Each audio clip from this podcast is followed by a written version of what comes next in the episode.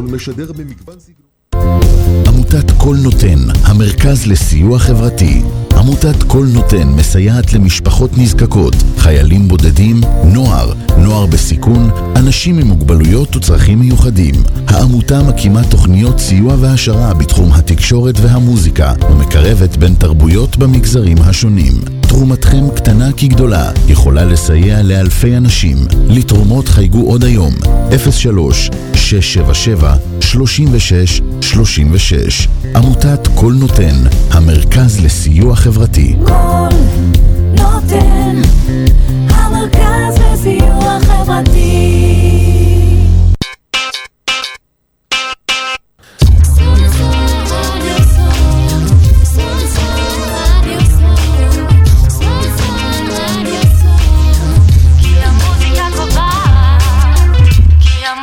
אתם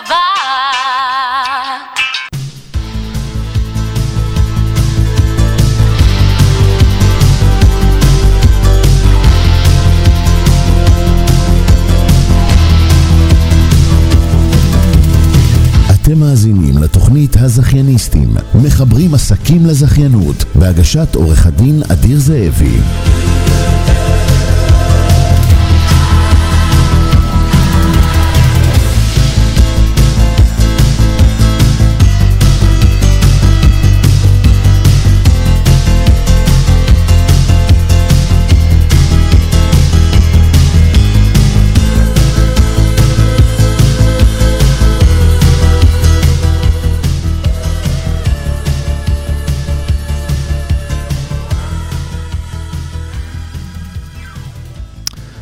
יום ראשון, בוקר טוב לכם, אני עורך דין אדיר זאבי. אנחנו הזכייניסטים פותחים איתכם ועבורכם את שבוע העסקים.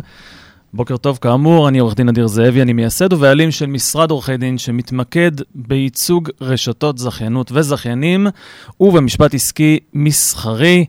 אנחנו בתוכנית הכמעט, כמעט 55, אנחנו ב-54 תוכניות כאן אה, שקיימנו באולפן, אה, ומתוכנית לתוכנית באמת המעורבות של הקהילה הולכת וגדלה.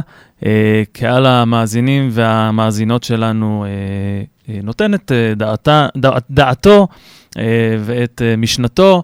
ושואל הרבה שאלות, אנחנו מקשיבים לכם ומכניסים חלק מהשאלות שלכם לטקסטים שאנחנו כותבים פה בתסריטים עם האורחים שלנו, אה, הערות אה, שמאירות את עינינו וכיוצא באלה.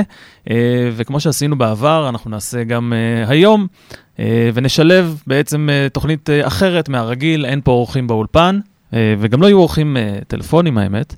אה, אבל כן, אה, לקחתי אה, חלק גדול מהשאלות שאתם שאלתם אותי במסגרת הזמן שעברנו מאז התוכנית הקודמת באותו עניין, שבה הייתי לבד, אה, ויצרתי איזשהו אה, אה, מארז אה, של חלק מהדברים שחשוב לכם לדעת כשאתם אה, פותחים עסק, כשאתם מרחיבים את העסק שלכם, כשאתם רוצים לעשות אה, עסקה בעסק הקיים שלכם, כשאתם רוצים להיכנס לעולם הזכיינות, אה, כשאתם רוצים להרחיב את העסק שלכם וכן הלאה. אז אני קודם כל רוצה שוב לומר תודה רבה על המעורבות הגדולה שלכם. זה מרגש לראות כמה השילוב הזה של אה, עסקים, של זכיינות, של קהילת אה, היזמים, מכל הכיוונים, גם כאלה שרוצים להביא את הפעילות אה, הבינלאומית של רשת כזו או אחרת לישראל, גם כזו, גם כאלה שרוצים לייצא החוצה, אה, לחוץ לארץ את הפעילות שלהם. אה, כמובן, אנשים שנמצאים פה בזירה המקומית, כולכם, כולכם, תודה רבה על כל המעורבות. אז אם אתם מעוניינים להקים עסק אה, בזכיינות, או להרחיב את העסק הקיים שלכם לרשת מצליחה, אם אתם זכיינים פוטנציאליים או זכיינים ברשת קיימת, התוכנית הזו היא בשבילכם ובשבילכן. כאן אנחנו בזכייניסטים מנגישים לכם את כל המידע שאתם רוצים, וצריכים לדעת על החיבור הנכון בין עסקים לזכיינות. ובכן, אז איך זה יעבוד? אה, עשינו כבר בעבר ונזכיר את זה. ריכזתי חלק מהשאלות שכאמור אתם העברתם. אני מראש מתנצל, לא יכול לתת מענה לכל השאלות, אבל מבטיח שיהיו עוד תוכניות כאלה שבהן אנחנו ניתן אה, מענה לשאלות אה, חשובות נוספות. אה, אני מזכיר לכם שכמובן התוכנית לא מהווה ייעוץ מכל אה, סוג שהוא, ולכן מי שמסתמך על מה שנאמר כאן זה כמובן באחריותו. אה, ועוד דבר שחשוב לומר, אנחנו ברדיו סול, ואתם מוזמנים כמובן ליצור איתנו קשר, אה, גם בטלפון של רדיו סול וגם בוואטסאפ של רדיו סול. אנחנו כאן, אני כאן, ונתחיל עם השאלות שאתם שאלתם אותנו ממש לפני התוכנית הזאת. אז פנה אליי בחור בשם תומר, והוא מספר את הסיפור אה, הבא, זאת השאלה שלו. הוא אומר ככה, תומר, אה, פנה, פניתי לרשת מזכה לרכוש ממנה זיכיון, הרשת מעוניינת להחתים אותי על מסמך שנקרא מזכר הבנות. מהו מזכר הבנות? והאם חשוב לי לחתום עליו? ובכן, תומר, אה, מזכר הבנות הוא מסמך אה, אה, חשוב אה, מאין כמותו, ולכן אני, חשוב לי שאתה תאזין ושים לב מה, מה הדברים שאנחנו אומרים פה עכשיו. אז קודם כל, המסמך הזה, מבחינה משפטית, הוא מסמך בלתי מחייב, למעט סעיף אה, שמירה על הסודיות, שמפרט אה, אה, את מה זה אומר בעצם לשמור על הסודיות, כמובן, בהקשר של ההתקשרות בינך לבין הרשת. המסמך עצמו, מזכר ההבנות, מפרט את עיקרי התנאים המסחריים של הזיכיון. לרוב הרשתות מחתימות זכיינים על המסמך הזה, שבעצם סוגר את כל או את רוב הדיונים על התנאים המסחריים של העסקה. למעשה, מה שאמור להישאר לדיון פתוח הם העניינים המשפטיים. אני אומר אמור כי זה לא תמיד ככה, בדרך כלל גם אה, יש עניינים שצפים תוך כדי תנועה, אבל בגדול, בגדול, רוב התנאים המסחריים אמורים להיסגר במזכר ההבנות. בדרך כלל גם הזכיינים נדרשים אה, לשלם, יחד עם אה, החתימה על המזכר הזה, מזכר ההבנות, דמי רצינות, אה, שכמובן אה, נלקחים בחשבון והם חלק מהתמורה הכוללת בעסקה.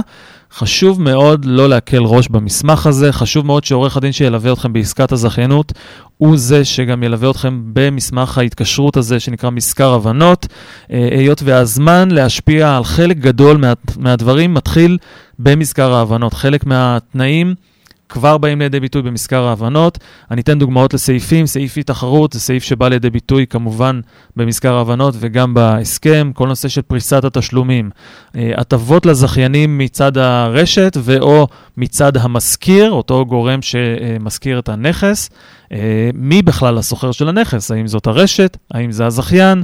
אה, עניינים נוספים כדוגמת דמי התמלוגים. האם יש תמלוגים מינימליים? האם אין תמלוגים מינימליים? האם יש פדיון אל מול תמלוגים uh, קבועים? יש כל מיני uh, שאלות שצפות סביב העניין הזה. האם יש תנאים מתלים שאם הם לא מתקיימים, ההסכם בכלל לא נכנס לתוקף? אם כן, חשוב כמובן להכניס אותם כחלק ממזכר ההבנות, וכיוצא באלה תנאים uh, ועניינים נוספים שצריכים לבוא לידי ביטוי במזכר ההבנות. אז תומר, שאלה מצוינת. אני מסכם את זה ואומר, פניתם לרשת מזכה, הציעו לכם לחתום על מזכר הבנות, על נייר כזה כללי, אולי נראה תמים, שימו לב, תעצרו, תעשו כבר את הבדיקה שלכם באמצעות עורך דין שילווה אתכם בעסקה, כי כאן יכולים להיות הרבה מאוד עניינים לטובתכם בהמשך. אז uh, תודה רבה לך, תומר, על השאלה הזאת. אני כבר כבר רוצה להוציא אותנו להפסקה ראשונה. Uh, המאזינים שלנו בחרו שירים, uh, והשיר הזה מוקדש לאלברטו. אה, וליסה, שבחרו את השיר אה, מקסיקו של אביב גפן. תודה רבה לכם על הבחירה, אחלה בחירה. אז הפסקה קצרה, זכייניסטים, אתם כמובן מוזמנים לפנות אלינו גם במהלך ההפסקה עם שאלות אה, נוספות, ואנחנו נשיב למה שאפשר יהיה להשיב ומה שהזמן יאפשר לנו. אז זכייניסטים, הפסקה, אנחנו כבר חוזרים.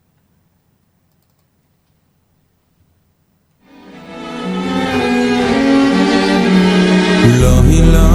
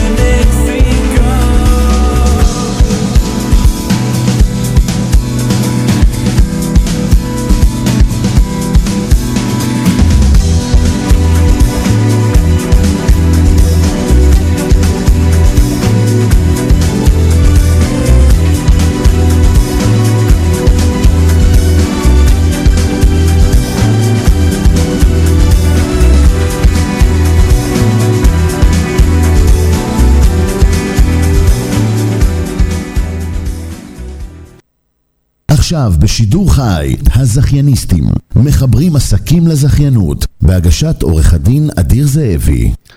הזכייניסטים, אנחנו אה, חוזרים אליכם מיד אחרי הפסקה. כאמור, במפגש מיוחד כאן, בשידור מיוחד עם שאלות ותשובות שכבר אה, תקבלו עליהן אה, מענה, כל השאלות ששאלתם אותנו, או רוב השאלות. אז אנחנו ממשיכים עם השאלה של שני. שני היא, לפי מה שאני מבין מהשאלה, זכיינית פוטנציאלית ברשת. אה, והיא כותבת לי ככה, הרשת מצאה נכס מסחרי שממנו יופעל הסניף. זה לא נכס שמתאים לי, מה אני אמורה לעשות עכשיו? אה, וגם היא שואלת מה הדברים החשובים שצריך לשים לב אליהם בקשר לנכס המסחרי. אז ככה שאני, שימי לב, קודם כל אני לא מכיר שרשתות מחייבות זכיינים לפעול מתוך אה, נכסים אה, מסוימים, מוכתבים אה, מלמעלה, מלמעלה, כשאין חיבור אה, של הזכיין לנכס המסוים. יחד עם זאת, את צריכה להבהיר לרשת, לבעלים של הרשת, למנהל הרשת, למי שאת נמצאת איתו בקשר, מהן הסיבות לכך שהנכס הזה לא מסתדר לך. זה לא סתם לא מסתדר לי הנכס, צריכה להיות איזושהי סיבה יותר אה, מגובשת, יותר רצינית ללמה הנכס אה, לא מסתדר. אה, חשוב כמובן גם אה, להקשיב לך בהקשר הזה, אה, וחשוב גם להקשיב לרשת, כי בדרך כלל הרשת מפעילה אה, בעלי מקצוע, יש לה את הניסיון אה, באיתור הנכסים שמתאימים, יש לה ניסיון מעבר לנכסים, גם בחיבור שבין הנכס למותג, אה, החיבור ביניהם לבין הקהל, קהל הלקוחות של הרשת, וכיצד אפשר לקחת נכס מסוים, ולאחר העבודות ההתאמה הנדרשות בו, כמובן להפוך אותו לנכס שהעסק של הזכיין הוא עסק אה, רציני, ולהשיא את, אה, את העסקים של הזכיין בו. אה, כמובן, אני, כמו שאמרתי, ממליץ להיות בתקשורת אה, מול הרשת כאן, תקשורת שוטפת, פתוחה וכנה. אה, ואז להבין באמת את הנקודה, אני מקווה שעניתי לשאלה הזאת. הייתה לך עוד שאלה, אה, והיא, מהם הדברים החשובים לשים לב אליהם בקשר לנכס אה, מסחרי? אה, אז אה, זאת שאלה שכבר ענינו עליה בדרך כזו או אחרת בחלק מהתוכניות, ואני אקח את העיקרים של הדברים. אה, אז קודם כל בהקשר הזה, שימי לב, הנכס כנכס, חשוב לבדוק אותו כמה בדיקות אה, מקדימות. בהקשר הזה של הנכס יש הסכם שהוא הסכם סופר קריטי וחשוב, הסכם השכירות של הנכס. אה, אז אני אתן עוד משהו שאת לא שאלת, אבל אני אגיד מילה על זה. יש צורך לבדוק שיש הלימה בין הנכס, אה, סליחה, שצריך לבדוק שיש הלימה בין הסכם השכירות לבין הסכם הזיכיון, להבין שאין פערים בין ההסכמים האלה, להבין שאין סתירה בין ההסכמים האלה, שהאחד לא סותר את השני. לגבי הנכס, אז uh, אני אגיד לך שחשוב כמובן לוודא שהנכס תואם את מטרת השכירות. אם עכשיו מטרת השכירות שלך היא לפתוח אה, מסעדה אסיאתית, צריך להבין שהנכס הזה אכן תואם את מטרת השכירות. כמובן, זה דורש בדיקות מקדימות ברשות המקומית, אה, וגם כמובן אה, מי הם הבעלים, בדיקות של הנכס כנכס, אה, גם ברמה התכנונית, גם ברמה הפיזית כמובן, גם ברמה המשפטית. אה, בדיקה סופר חשובה שצריך לבצע, האם נדרש רישיון עסק, ואולי במקרים מסוימים גם האם נדרש רישיון uh, יצרן. Uh, כל זאת ועוד אלה בדיקות מקדימות שצריכות להיעשות, לרבות uh, בדיקות uh, פיזיות uh, באמצעות אנשי מקצוע מתאימים, וכמובן כל הבדיקות האלה, אם את לא יודעת לבצע בעצמך, רצוי לקחת ייעוץ מתאים. Uh, כדי uh, שלא uh, ייווצר מצב שאת התחלת לעבוד ולשפץ ולעשות התאמה לנכס, ואז תגלי שלא ניתן להוציא רישיון עסק, או שהעסק לא מתאים לייעוד הנכס וכן הלאה. במידה והרשת כבר חתמה, שימי לב, במידה והרשת כבר חתמה על הנכס מול הגורם המשכיר, מול המשכיר או המזכירה, חשוב לקבל מהרשת התחייבות לכך שהנכס מתאים למטרת השכירות ולמטרת הסכם הזיכיון. חשוב לעשות את זה, אנחנו שוב יוצאים מנקודת הנחה שהרשת יודעת איזה נכס היא בוחרת, וגם הרשת, אה, אה, אה, לא רק שהיא יודעת איזה נכס היא בוחרת, היא גם בדקה את הבדיקות שציינתי קודם לכן, שהן בדיקות אה, שמתאים אה, אה, אכן הנכס ל, לעסק המסוים. אה, וכמובן, אה, זה לא מונע את הבדיקות שלך כזכיינית פוטנציאלית ברשת, זה כמובן בנוסף, אבל שוב, אם הרשת כבר חתמה על ההסכם, הייתי מוציא התחייבות מהרשת לגבי התאמתו של הנכס למטרת השכירות ולמטרת הסכם הזיכיון. אני מקווה מאוד שאת uh, מאזינה לנו, ובמידה וכמובן יהיו עוד שאלות בעניין הזה, את מוזמנת uh, לפנות. Uh, שואל אותי אה, דוד שאלה שהיא אה, כמובן אה, אה, חשובה, אה, והיא גם קשורה לדברים שאמרתי קודם, ולכן אני אקח את השאלה הזאת עכשיו. אה, דוד אה, קיבל מזכר הבנות לחתום עליו, והוא שואל מי הסוחר של הנכס, אני, הזכיין, או הרשת. ובכן, אה, אצלנו במשרד, אני אגיד לך, דוד, שאנחנו מייצרים לסיטואציה הזאת ולסיטואציות אחרות מענה ספציפי. בהקשר הזה אה, עולות הרבה מאוד שאלות. אה, אני יכול להגיד אה, שאנחנו כמשרד שמייצג רשתות, אה, מקפיד שהסוחר של הנכס תהיה הרשת ולא הזכיין, והזכיין יקבל מהרשת את האפשרות להשתמש בנכס לטובת מטרת השכירות והזיכיון כמובן, אה, כבר אה, רשות בדרך כלל, זאת אומרת הוא מקבל את הרשות להשתמש בנכס לתקופה מוגבלת, הוא למעשה גם נכנס בנעליים של הסוחרת מבחינת ההתחייבויות בהסכם השכירות, כמובן גם הזכויות, אה, אבל אין לו זכויות של אה, סוחר. אה, צריך פה לבדוק הרבה מאוד שאלות כשאתה נמצא בסיטואציה של זכיין שמנחים אותו לחתום כבר רשות, אה, ובכל מקרה, בכל עסקה ועסקה כזאת, לבדוק אחד, תקופת השכירות אל מול תקופת הרישיון שקיבלת בהסכם הזיכיון, כלומר שיש הלימה בין התקופות, מי הם הצדדים להסכם, כמובן מי הם הצדדים להסכם השכירות וגם להסכם שבין הרשת לזכיין. אה, מה קורה במידה והלוקיישן לא ממריא? זה יכול לקרות, אנחנו כמובן אה, מכירים סיטואציות כאלה, האם יש נקודות יציאה? מומלץ מאוד לבסס בהסכם נקודות יציאה במהלך הדרך, וגם סיטואציות של יציאה, לא רק נקודות בזמן, אלא גם סיטואציות ספציפיות שאם וכאשר הן מתרחשות, אז אתה יוצא אה, מהחוזה. זה לא כזה פשוט, כמובן אה, אה, עם הייעוץ הנכון אתה יכול לעשות את זה. אה, שים לב שחשוב לזכור מהצד של הרשת, שבעצם הנקודה כנקודה מתחילה לייצר מוניטין. חלילה קורה מצב שהזכיין מפר את ההסכם, הרשת לא צריכה אה, למצוא את עצמה במצב בעייתי שבו היא תקועה עם זכיין אה, מפר בנכס שהוא נכס שמייצר אה, מוניטין אה, איכותי, אה, ולכן לרוב החתימה תהיה בעצם אה, על שם הרשת. אה, דבר נוסף שאני אה, רוצה לומר לך בהקשר הזה, זה לשים לב בהקשר התשלומים בהסכם השכירות, האם אתה מחויב לשלם דמי שכירות fixed price, או שמא יש לך אה, שכירות מינימלית, ואז אה, תשלום, אה, אה, מה שנקרא, מפדיון, כלומר כאחוזים מהפדיון של הנכס.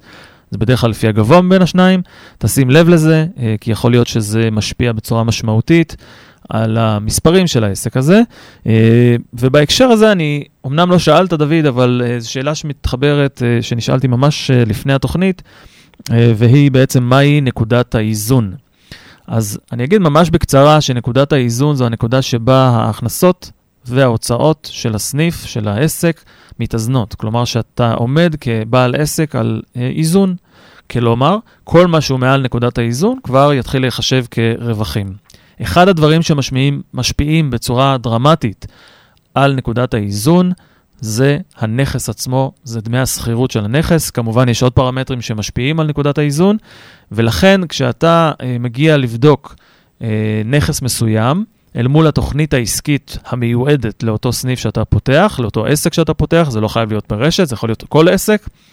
שים לב לפרמטר הזה שנקרא דמי שכירות, כי הוא באמת יכול אה, אה, להזיז את נקודת האיזון אה, ולשנות בעצם את היכולת שלך להיות מאוזן אל מול ההכנסות, הכנסות מול ההוצאות.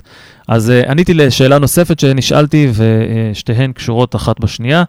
אה, כמובן שאלות נוספות, אנחנו נמצאים כאן. אה, אני רוצה לקחת עוד שאלה אחת לפני שנצא להפסקה נוספת.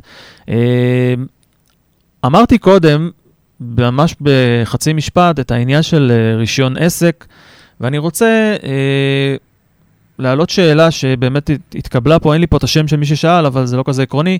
אה, רישיון עסק ורישיון יצרן, יצרן, רישיון עסק ורישיון יצרן, מה ההבדל ביניהם? אה, אז אני אגיד ככה, קודם כל יש שני הבדלים אה, עיקריים, זה ברמת אה, רישוי העסקים. אה, ראשית, את אה, רישיון היצ- היצרן מנפיק השירות, שירות המזון המחוזי, והוא בעצם הגורם שאחראי על הבקרה השוטפת, ואילו רישיון עסק אה, מתקבל מההנפה המקומית. שנית, הדרישות שמציב שירות המזון בדבר קבלת רישיון יצרן מחמירות יותר ביחס לדרישות אה, לקבלת אה, רישיון אה, עסק, גם אם הוא כמובן אה, כל, כל רישיון עסק.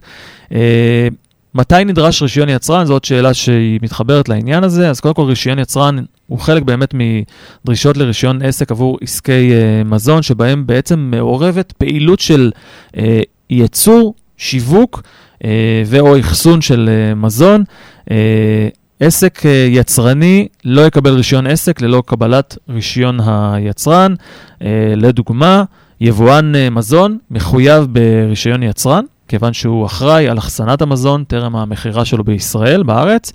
אה, או דוגמה אחרת שעלתה פה באחת התוכניות, מאפייה יצרנית שעובדת עם אה, חומרי אה, גלם, גם היא מחויבת ברישיון יצרן.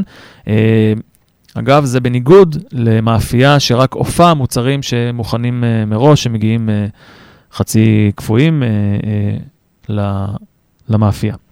אז אה, הנה נגענו גם בשאלה הזאת. אנחנו אה, נצא לעוד הפסקה אחת אה, של שיר. אה, שהפעם אה, מי שבחר אותו זה ניר, מאזין אה, קבוע של התוכנית, אז תודה רבה לך ניר על הבחירה, אחלה שיר. מאיר בנאי עם אביתר בנאי בדואט מאוד מאוד נעים וערב לאוזן, אצלך בעולם. אז האחייניסטים חוזרים אליכם מיד אחרי ההפסקה.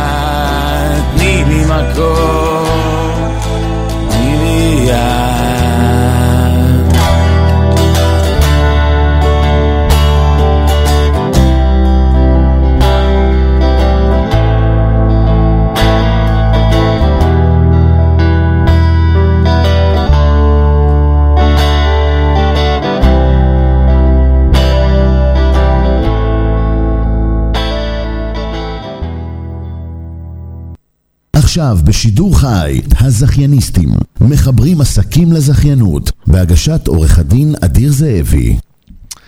אוקיי, אנחנו הזכייניסטים חוזרים אליכם אה, אחרי הפסקה קצרה. אה, פנה אליי אה, יעקב, שאומר, אני מעוניין לרכוש פעילות של עסק קיים, על מה חשוב להקפיד. טוב, זה יעקב, קודם כל זאת שאלה שדיברנו עליה לפני מספר תוכניות, אה, וזו שאלה שחוזרת אה, הרבה פעמים, היא בעצם אה, נוגעת בשתי אפשרויות עיקריות לרכישה של עסקים. אתה ספציפית שואל על פעילות, אז יש באמת אפשרות לרכוש פעילות של חברה, אה, ויש אה, גם אפשרות לרכוש אה, מניות של חברה, אני דיברתי על זה לא מזמן בתוכנית אה, שהייתה כאן. אה, בשבילך במיוחד ובשביל המאזינים והמאזינות, אני אחזור על הדברים אה, ואגיד אה, כמה דברים. אז קודם כל נדבר על אה, שאלתך, מהי עסקה לרכישה של פעילות או נכסים?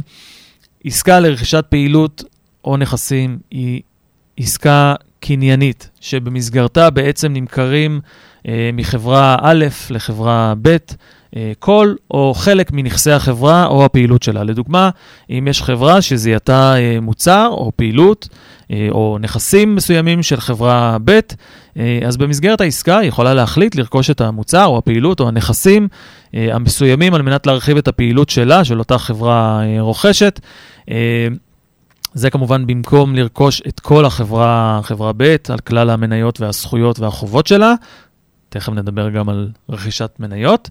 Uh, החברה המוכרת, במקרה של מכירת פעילות, חברה ב', נשארת עם יתר הנכסים או המוצרים או יתר הפעילויות שלה. Uh, כמובן מעשירה את קופתה בכספי התמורה ועושה בכספים האלה מה שנכון uh, עבורה. Uh, לעתים חברות כאלה מוכרות את הפעילות ונותרות uh, כשלד ריק מפעילות עד לפעולה אחרת סביב השלד הזה, בין אם זה יציקת תוכן חדש, בין אם זה חיסול של השלד הזה לחלוטין וכן הלאה. אתה לא שאלת, אבל אני אגיד שצריך גם לדבר בהקשר הזה על מהי עסקה למכירה של מניות. גם על זה דיברתי בלא מעט uh, בתוכניות ולא מזמן גם. אה, אז נגיד שזאת עסקה שמתנהלת בעצם בין שתי חברות, שבה אה, רוכשת חברה א' חלק או את כל המניות של חברה ב'. אה, הייתי אומר שזו עסקה יותר קשיחה במהות שלה. דוגמה לעסקה כזאת יכולה להיות חברה שהיא יצרנית של תרופות, שרוכשת חברה אחרת שמייצרת את חומר הגלם עבור אותן תרופות לצורך העניין. וזאת בעצם העסקה כעסקה של רכישת מניות. אני רוצה לומר כמה דברים לשאלתך אה, על אה, מה חשוב להקפיד. אז אה, כמה דברים שחשוב להקפיד עליהם אה, בנושא של עסקאות למכירת פעילות אה, אל מול מכירת אה, מניות, והפוך, רכישת פעילות או רכישת מניות. אז קודם כל, דבר ראשון שאנחנו עושים בעסקאות מהסוג הזה, אה, ותמיד בכל עסקה מסחרית חשוב לבצע בדיקת אה, נאותות, נאותות, due diligence, מה שנקרא. זו בדיקה אה, שאנחנו ממליצים לבצע אותה בכמה מישורים, גם בצד המשפטי, גם בצד הכלכלי, העסקי, החשבונאי, אה, הטכנולוגי במקום שזה רלוונטי וכיוצא באלה.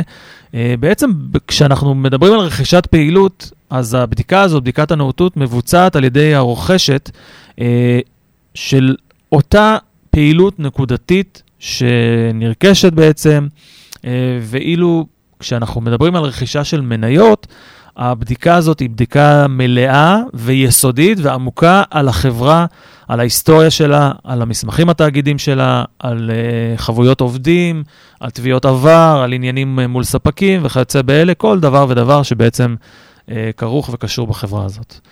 מבחינת המיסוי, אז יש עניין של, uh, ברכישת פעילות בעצם, הרכישה כוללת בדרך כלל רכישה של מוניטין, שהעלות שלו בעצם ניתנת להפחתה על פני תקופה של אה, עשר שנים.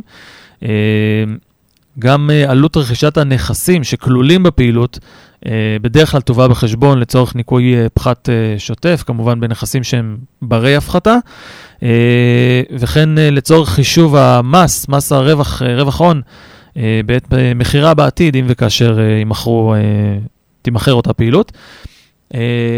מבחינת החברה הרוכשת כמובן, ניתן להצהיר על ההוצאות כהוצאות מוכרות במס, ולכן הבדיקה אה, והדיוק צריך להיות אה, מאוד משמעותי. כמובן, אה, לא עושים את העסקה הזאת לבד, תמיד יש אה, רואה חשבון שמלווה גם את הצד הזה. מבחינת המוכרת, עסקה לרכישת פעילות כמובן, ברמה של מיסוי, אז המס בעצם על כל נכס שנמכר משולם בהתאם לסוג של הנכס.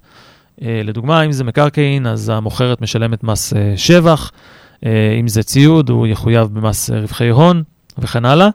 אה, התמורה כמובן שמתקבלת בדרך כלל תוזרם לקופת החברה. אה, תלוי אם החברה הזאת חבה בחובות והתחייבויות לצדדים שלישיים, שאז אפשר לעשות מנגנון שאומר שחלק מהתמורה עובר ישירות מעל הראש של המוכרת אל הגורמים שאותה מוכרת חייבים, חייבת להם כסף. אה, כמובן, אה, בעלי המניות שירצו, אה, במוכרת, בחברה המוכרת, שירצו כמובן למשוך אליהם את הכסף, יידרשו לשלם אה, תשלום מס על הדיבידנד. אה, כאשר אנחנו מדברים על רכישת מניות, המצב הוא שונה. היות ועל פי חוקי המס לא ניתן להפחית את העלות של רכישת המניות, תופחת בעצם בעתיד, הייתי אומר, יופחת בעתיד ממס רווח ההון בעת מכירת המניות. כמובן, סוגיה שדורשת אה, ייעוץ מתאים גם בצד המשפטי, גם בצד החשבונאי, בזמן אמת, כמובן לפני שעושים את העסקה. עניין של עובדים, שהוא עניין שבאמת מעסיק אה, הרבה מאוד אה, חברות ועסקים, אז כמובן העובדים של המוכרת זה כמובן שיקול חשוב בבחירת מתווה העסקה. יעקב, שאלת אותי על פעילות, אז אם עסקינן במכירת פעילות או נכסים, כיוון שהחברה בעצם נשארת ללא פעילות, אבל נשארת קיימת, אז בדרך כלל מה שיקרה לרוב אה, זה שהעובדים שלה יפוטרו, ישולמו להם אה, כספי הפיצויים אה, על פי חוק, וייתכן שהרוכשת אה, תעסיק אותם, מה שאנחנו קוראים עובדים ממשיכים, אה, אה, את כולם, את חלקם, תלוי באיזה תנאים, אם בכלל, אה, וכיוצא בזה. אנחנו אה, כמובן אה, מנתחים כל עסקה ועסקה כזאת בנפרד, וכל אה, סיטואציה כזאת אה, בנפרד. אה, בעסקה לרכישת מניות, בעצם על פי רוב אין שינוי במצבת העובדים, הם ממשיכים לעבוד בחברה, למעשה זהות המעסיק לא משתנה, אז כמובן זה פחות מטריד. דבר אחרון שאני רוצה להגיד זה הנושא של אישורים של גורמים רגולטוריים לעסקאות כאלה ואישורים של צדדים שלישיים. אז בהקשר של עסקת מכירת פעילות, יעקב, שים לב, לרוב uh, עסקה כזאת תלווה בצורך של אישור גורמים uh, רגולטוריים uh, וגורמים אחרים שהם רלוונטיים. אה, שבהם. שאיתם בעצם החברה נמצאת אה, בקשרים. לדוגמה, אם זאת חברת אה, תרופות נניח, אז ייתכן ויהיה צורך פה באישור של משרד הבריאות. אם זו חברה שיש לה איזשהו עסק עם הרשות לחדשנות, אז ייתכן ויידרש אישור של המדען הראשי, אישור הרשות לתחרות וכיוצא באלה. בהקשר של צדדים שלישיים, היום אני מלווה עסקה כזאת במשרד, יש שם גורם שמשכיר את הנכס חברה שמוכרת את הפעילות שלה, צריכים את האישור של אותו גורם, אה, אותו משכיר של הנכס, לבצע את העסקה ובעצם להביא את הסוחר החדש, שהוא בעצם החברה הרוכשת, בנעלי החברה המוכרת. אה, לעתים יש הסכמים עם לקוחות אה, עוגן ומשמעותיים שדורשים היערכות והסכמה מראש אה, בכל עניין שקשור בהעברת פעילות, העברת שליטה, העברת מניות וכיוצא באלה. אה, כמובן, אה, צריך להדגיש שהאישורים האלה הם אישורים שנדרשים היות ומדובר בהחלפה של בעלות על נכסים. בניגוד, שים לב, להחלפת זהות של בעלי מניות כשמדובר בעסקה לרכישת או למכירה של מניות. כאמור, הנה אני מגיע לזה, העסקה הזאת של רכישת מניות היא עסקה שעסקינן בשינוי של זהות בעלי המניות בלבד ולא של הגורם ש, אה, של החברה, לצורך העניין, שבאה לידי ביטוי בתקשורת או בהתקשרות עם הגורמים הרלוונטיים, אה, משרד הבריאות, אה, רשות התחרות וכיוצא באלה, וגם צדדים שלישיים, כמו שציינתי קודם. אם כי, אם כי יש הרבה פעמים בהסכמים האלה חובה, גם כאשר נמכרות המניות, לקבל את האישור מראש של אותו גורם שאיתו אנחנו נמצאים בקשרים, הכוונה היא שאותה חברה שמוכרת נמצאת בקשרים. יעקב, שאלת שאלה מעניינת, חשובה. שדורש בעצם אה, בדיקה מהותית, אה, עמוקה בשורש הדברים, אה, והיא גם מעניינת מאוד, אגב, בתפעול המשפטי בעסקאות מהסוג הזה, החל מבחירת המתווה ודרך כמובן הביצוע של הדברים. שאלה טובה ותודה רבה לך על זה. נשאלתי שאלה במהלך הדרך, ואני רוצה לענות עליה כרגע.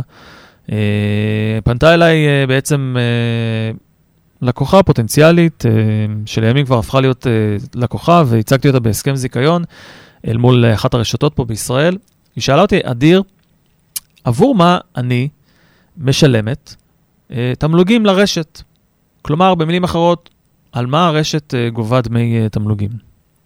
אז אני אגיד בפשטות, דמי תמלוגים נקבעים על ידי הרשת, והם נגבים עבור המוניטין, עבור עקומת הלמידה שעברה הרשת לפני שהיא הפכה להיות מזכה, וגם תוך כדי שהיא uh, הפכה להיות מזכה, עבור שיטות העבודה שהלכו והתפתחו על ציר הזמן והתדייקו, ותוך כדי תנועה בעצם הלכו ונעשו שיטות יותר מדויקות, שמסיעות בעצם את ההכנסות של העסקים, של הזכיינים. Uh, כמובן, עבור הפטנטים, הקונספט, האם קיים קונספט מוכח, אז גם זה חלק מהעניין שבגינו משלמים דמי תמלוגים. לקוחות, מועדוני לקוחות, חשיפה. אה, כל הנושא של מטה שהרשת אה, מספק, אה, מספקת במסגרתו בקרה שוטפת והדרכות ועזרה לזכיינים וכיוצא באלה, בעצם התשלום, אם תרצי, הוא לא רק קדימה, אלא גם צופה פני עבר, ופה בעצם נכנס לידי ביטוי עוד דבר שנקרא דמי הזיכיון, שזה בעצם תשלום שהוא חד פעמי בתחילת העסקה, נכון שחלקו הוא היסטורי, כלומר על מה שהיה בעבר, אבל גם קדימה על מה שהרשת תספק בעבור הזיכיון, בעבור הרישיון שהיא נותנת אה, לזכיין. כמובן, כמובן, כל הנושא של הזכות להשתמש בנכסי הרשת, כולל הסימנים המסחריים שלה והקניין הרוחני. אה, ובעצם העובדה שהרשת מחזיקה לך כזכיין, לך כזכיינית, את היד כדי שאת תפעילי בהצלחה את העסק שלך ותעשי את העסקים והרווחים שלך. אה, כמובן, כל הנושא של הדרכות, של חומרים, של אה, תהליכי עבודה, של שיטות של טיוב אמצעים, של ספקים איכותיים, של כוח קנייה, של שיווק במהלך הרשת, כל הבקרה והאכיפה וכן הלאה. אז אם תרצו לסיכום העניין הזה, אם תרצי לסיכום העניין הזה, דמי הזיכיון הוא תשלום חד פעמי שמשולם בדרך כלל אה, במועד חתימת ההסכם ו/או לאחריו, אם זה בפריסה, אה, ובדרך כלל עד הקמה של הסניף ועד הפתיחה שלו לקהל הרחב. אה, ודמי התמלוגים, אם תרצי, הוא בחלקו הרווח של הרשת, והם משולמים ongoing בצורה שוטפת, בדרך כלל כאחוזים מהפדיון. וכמובן, הרבה פעמים יש גם נושא של תמלוגים מינימליים, שזה אומר בעצם סכום מינימלי שהרשת גובה מהזכיינים, לא משנה אה, מה קורה בסניף, צריך לשים לב לזה. דמי תמלוגים מינימליים עלול להיות, כבד, עלול להיות דבר כבד על הכתף, על הכתפיים של הזכיינים. שווה מאוד להבין את העניין הזה, אה, לנסות לצמצם כשאנחנו מדברים מהצד של זכיינים, לנסות לדייק את זה על ציר הזמן עם התפתחות העסק, וכמובן לאור התוכנית העסקית והמודל של אותה רשת. אנחנו נצא להפסקה נוספת, ומיד אחרי ההפסקה נחזור עם שאלות נוספות שלכם המאזינים. הזכייניסטים, הפסקה וחוזרים.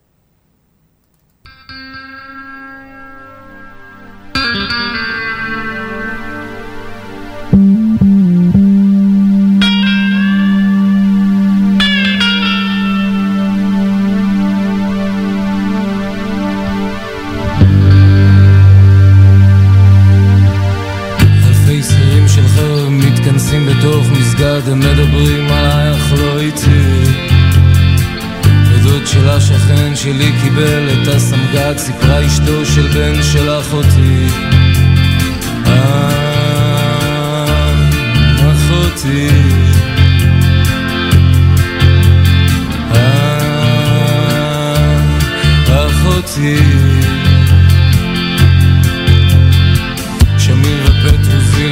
נפגשים באפלה לפתור את המצב הנוכחי. ובניו יורק המציאו זן חדש של מחלה ואיש אחד טוען שהוא אחי. אחי.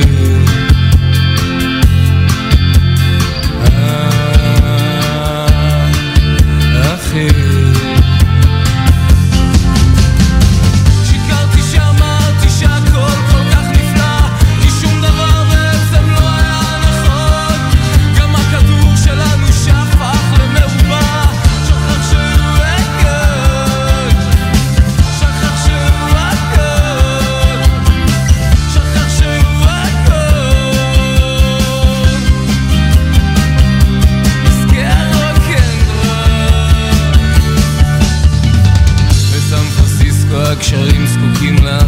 ברוסיה עוד אסון שרק אחות ההמונים הטילו בברלין את החומה ולי ולך נותר רק לקוות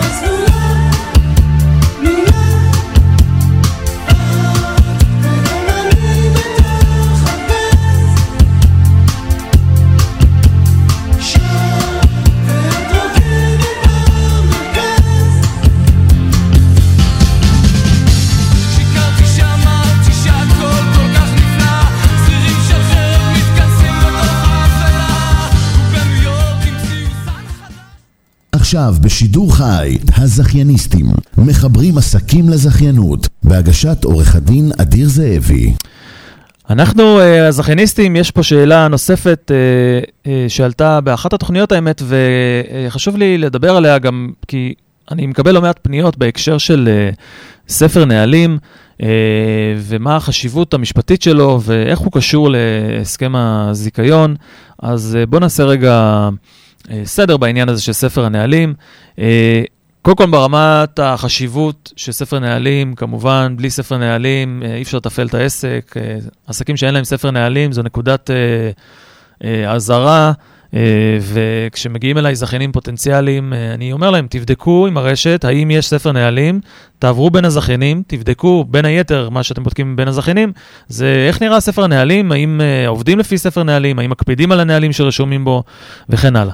אז הזכיין, בהנחה שיש ספר נהלים, הוא מתחייב בהסכם הזיכיון לפעול על פי ספר הנהלים, כפי שהם יהיו מעת לעת על פי ההנחיות של הרשת. נניח שכתוב בספר הזה, בספר הנהלים, שהזכיין אה, מתחייב לבדוק אה, מכונה אה, מסוימת אה, אחת ליום או אחת לשבוע, אה, או נניח שהוא אה, מתייחס לכמות, אה, אה, הוא מתחייב לבדוק אה, שהמכונה הזאת אה, אמורה לספק או לייצר כמות מסוימת של אה, מנות, אה, וכן הלאה וכן הלאה. אה, במידה והזכיין אה, קיבל את הנוהל הזה, אישר שהוא קיבל את הנוהל, הנוהל ברור לו, והוא מפר את הנוהל, הוא לא מקיים את מה שכתוב בנוהל. כמובן, קודם כל עלול להיות נזק למכונה, אה, כמובן, אם המכונה לא מתפקדת כמו שצריך, עלול להיות נזק אה, גם לעסק. אה, עסק שניזוק, מכונה שניזוק, העסק שניזוק זה פחות כסף, כי המכירות יורדות. עלול להביא לפגיעה במוניטין, לקוחות שעוזבים ועוברים למתחרים, כמובן המותג עלול להיפגע. עלול להיווצר נזק מול המשכיר, יש גורמים שמשכירים נכסים, אה, ואחד הסעיפים. הבסיסיים שנמצאים בהסכמים זה שהסוחר מתחייב להפעיל את העסק שלו במסגרת המושכר במשך כל שעות ההפעלה. תחשבו על עסק שמבוסס על מכונה שהפסיקה לעבוד, זה הופך להיות באופן מיידי גם הפרה אל מול המשכיר. אז הכתובת הטבעית הראשונה לתקלות מהסוג הזה תהיה של הרשת, תהיה הרשת בעצם, היא הכתובת הראשונה. אה, והכתובת הבאה בתור, כמובן, הרשת תפנה אה, באופן מיידי אל הזכיין. כל הדברים שמופיעים בהסכם הזיכיון, אה, שמפנים לספר הנהלים, כל הדברים שמופיעים בספר הנהלים ולא קורים בפועל.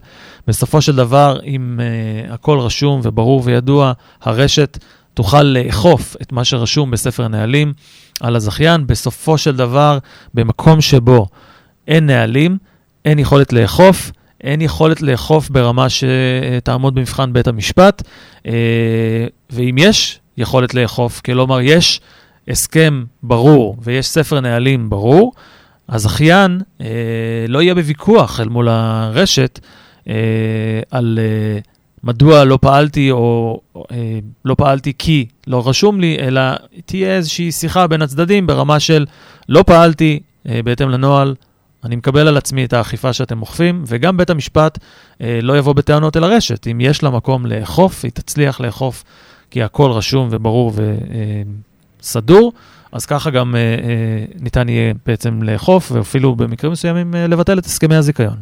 אז כאמור, יש חשיבות רבה לכך שאחד, בהסכם הזיכיון תהיה הפניה לספר הנהלים, שתיים, בספר הנהלים יהיה רשום בצורה ברורה מהו הנוהל, ומה קורה אם הנוהל הזה לא מתקיים, אה, איזה נזק זה יכול לגרום, אה, וחזרה, חוזר חלילה להסכם הזיכיון, לאכיפה של הרשת את הנוהל באמצעות הסכם הזיכיון. שרשרת של דברים, סוג של מעגל, שימו לב לזה מזכים וגם זכיינים, זה חלק מהעניין. שאלה אותי אה, רותם לפני השידור, מה זה דמי פרסום ברשתות? כיצד uh, צריך להתייחס לזה? קיבלתי הסכם זיכיון, הייתי רוצה להבין uh, איך עושים את זה. אז בואי אני אגיד לך uh, שאנחנו במשרד uh, מקימים uh, ומייצגים לא מעט רשתות מזכות, אנחנו מתייחסים לכל הנושא של uh, דמי הפרסום, ב- ב- כמובן בהסכמי הזיכיון. דמי הפרסום זה סעיף בהסכם, בהסכם הזיכיון, שמגדיר בעצם את החובה של זכיין להפריש אחוז מסוים מהפדיון לטובת קרן פרסום. זאת קרן שמנוהלת או אמורה להיות מנוהלת בנפרד מהאינקאם, מההכנסות של הרשת, מהזכיינים.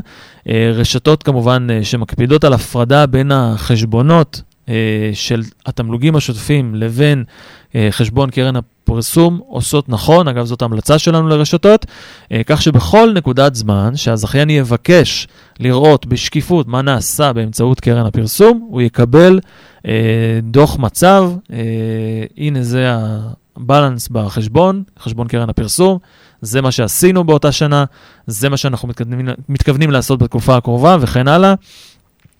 תמונת המצב הזאת, השקופה והאותנטית, היא סופר חשובה למערכת היחסים הנמשכת, המתמשכת אה, בין הזכיינים לבין הרשת. אה, כמובן, כמובן שהשימוש בכספי הפרסום צריך להיות שימוש uh, נאות, ואני עוד אגיד uh, מילה אחת uh, על העניין הזה. קרן הפרסום היא קרן שמתייחסת לפרסום ברמה הארצית. הרשת מפרסמת ברמה הארצית. זה לא מחליף את הצורך של זכיינים להביא כסף מהבית ולפרסם ברמה המקומית את העסק שלהם, את הסניף שלהם. זה בנוסף כמובן, זה תחת הנחיות הרשת, אי אפשר לפרסם בלי לקבל הנחיות ברורות ואישור לפרסומים, אבל הפרסום המקומי לא בא לידי ביטוי בתוך קרן הפרסום, זה שני דברים אה, שונים. אה, בעיניים שלי, המזכה, רשת המזכה, צריכה להיות נקייה מהנאה מדמי הפרסום, אה, נקי מאינטרסים אה, אישיים של המזכה.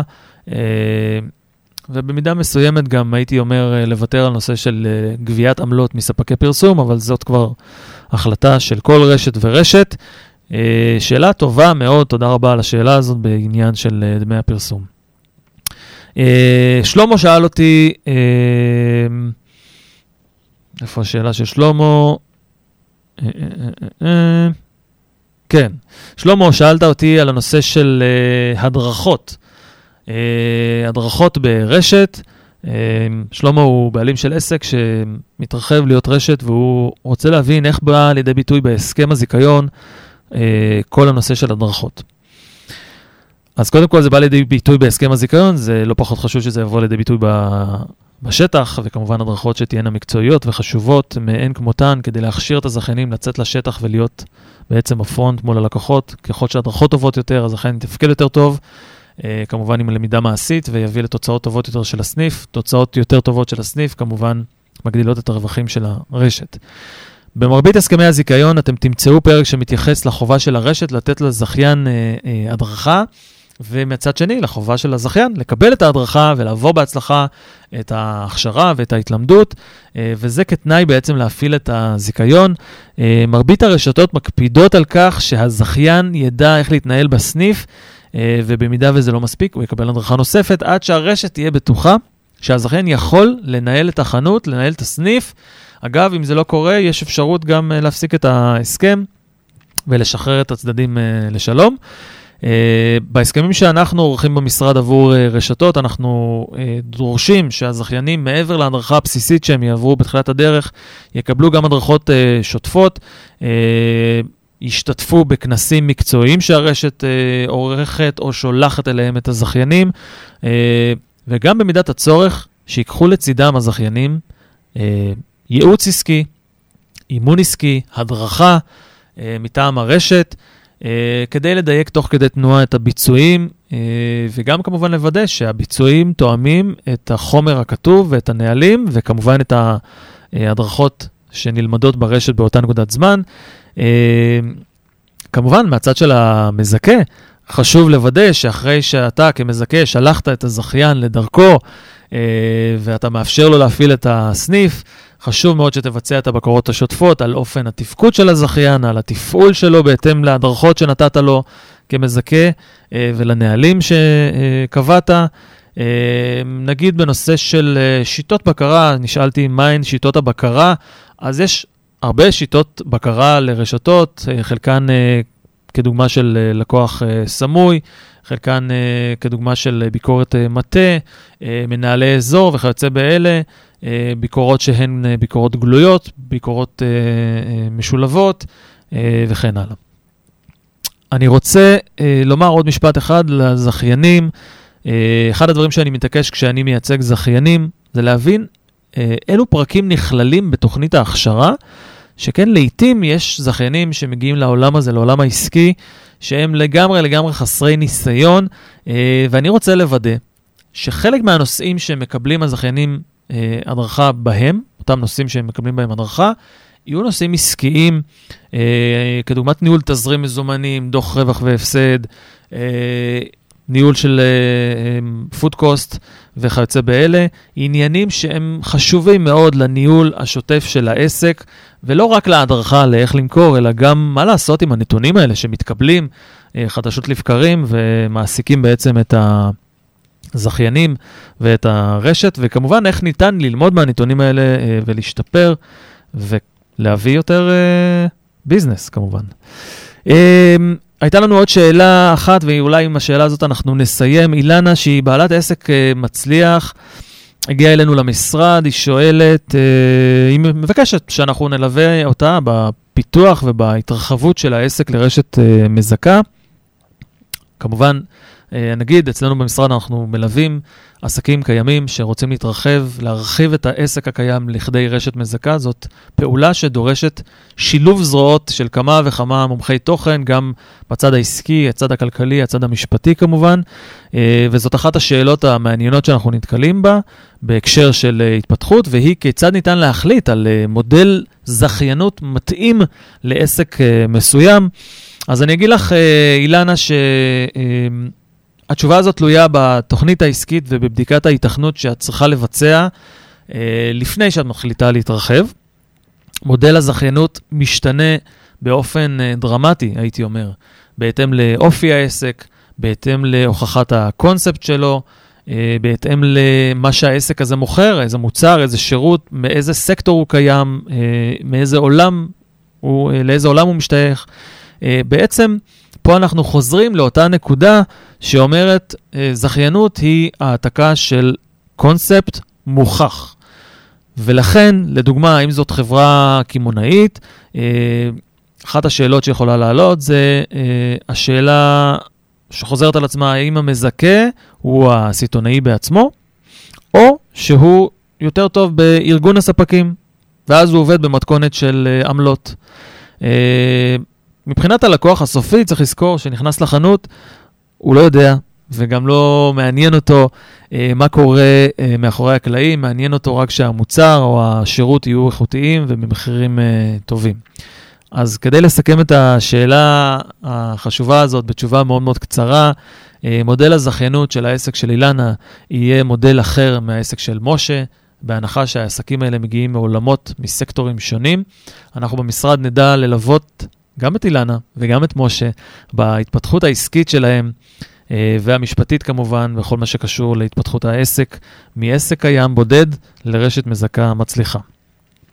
אנחנו הגענו לסוף התוכנית, אנחנו עוד רגע אה, עוברים כבר לחדשות ולתוכנית הבאה אחרינו. אני רוצה להזמין אתכם אה, להצטרף אלינו לספוטיפיי, לאפל, אה, אה, גוגל, לאפל מיוזיק ולגוגל. אה, פודקאסט ששם אנחנו בעצם משדרים אה, שלושה אה, מקורות של פודקאסט התוכנית שלנו. יש לנו גם ערוץ שנקרא הזכייניסטים מחברים עסקים לזכיינות ביוטיוב. אני מזמין אתכם לפנות אלינו בשאלות, משאלות שונות. כמובן, אנחנו נהיה פה גם ביום ראשון, בעוד שבועיים, ב-11 בבוקר, עם תוכנית נוספת של הזכייניסטים. מתארח אצלנו בתוכנית חיים רופא, שהוא הבעלים והמנכ"ל של רשת, ה... הרשת המצליחה, הייתי אומר, לגמרי, אפריקסה של חיימיקו, רשת מצליחה, בחור מקסים, ותותח בתחומו. אתם מוזמנים להעביר אלינו שאלות מבעוד מועד, וכמובן גם להיות איתנו, אז אנחנו נהיה כאן פעם נוספת ב-28 למאי, ב-11 בבוקר. תודה רבה שהייתם איתנו, אני אדיר זאבי ואני uh, הזכייניסטים, מחברים עסקים לזכיינות. תודה, שבוע טוב.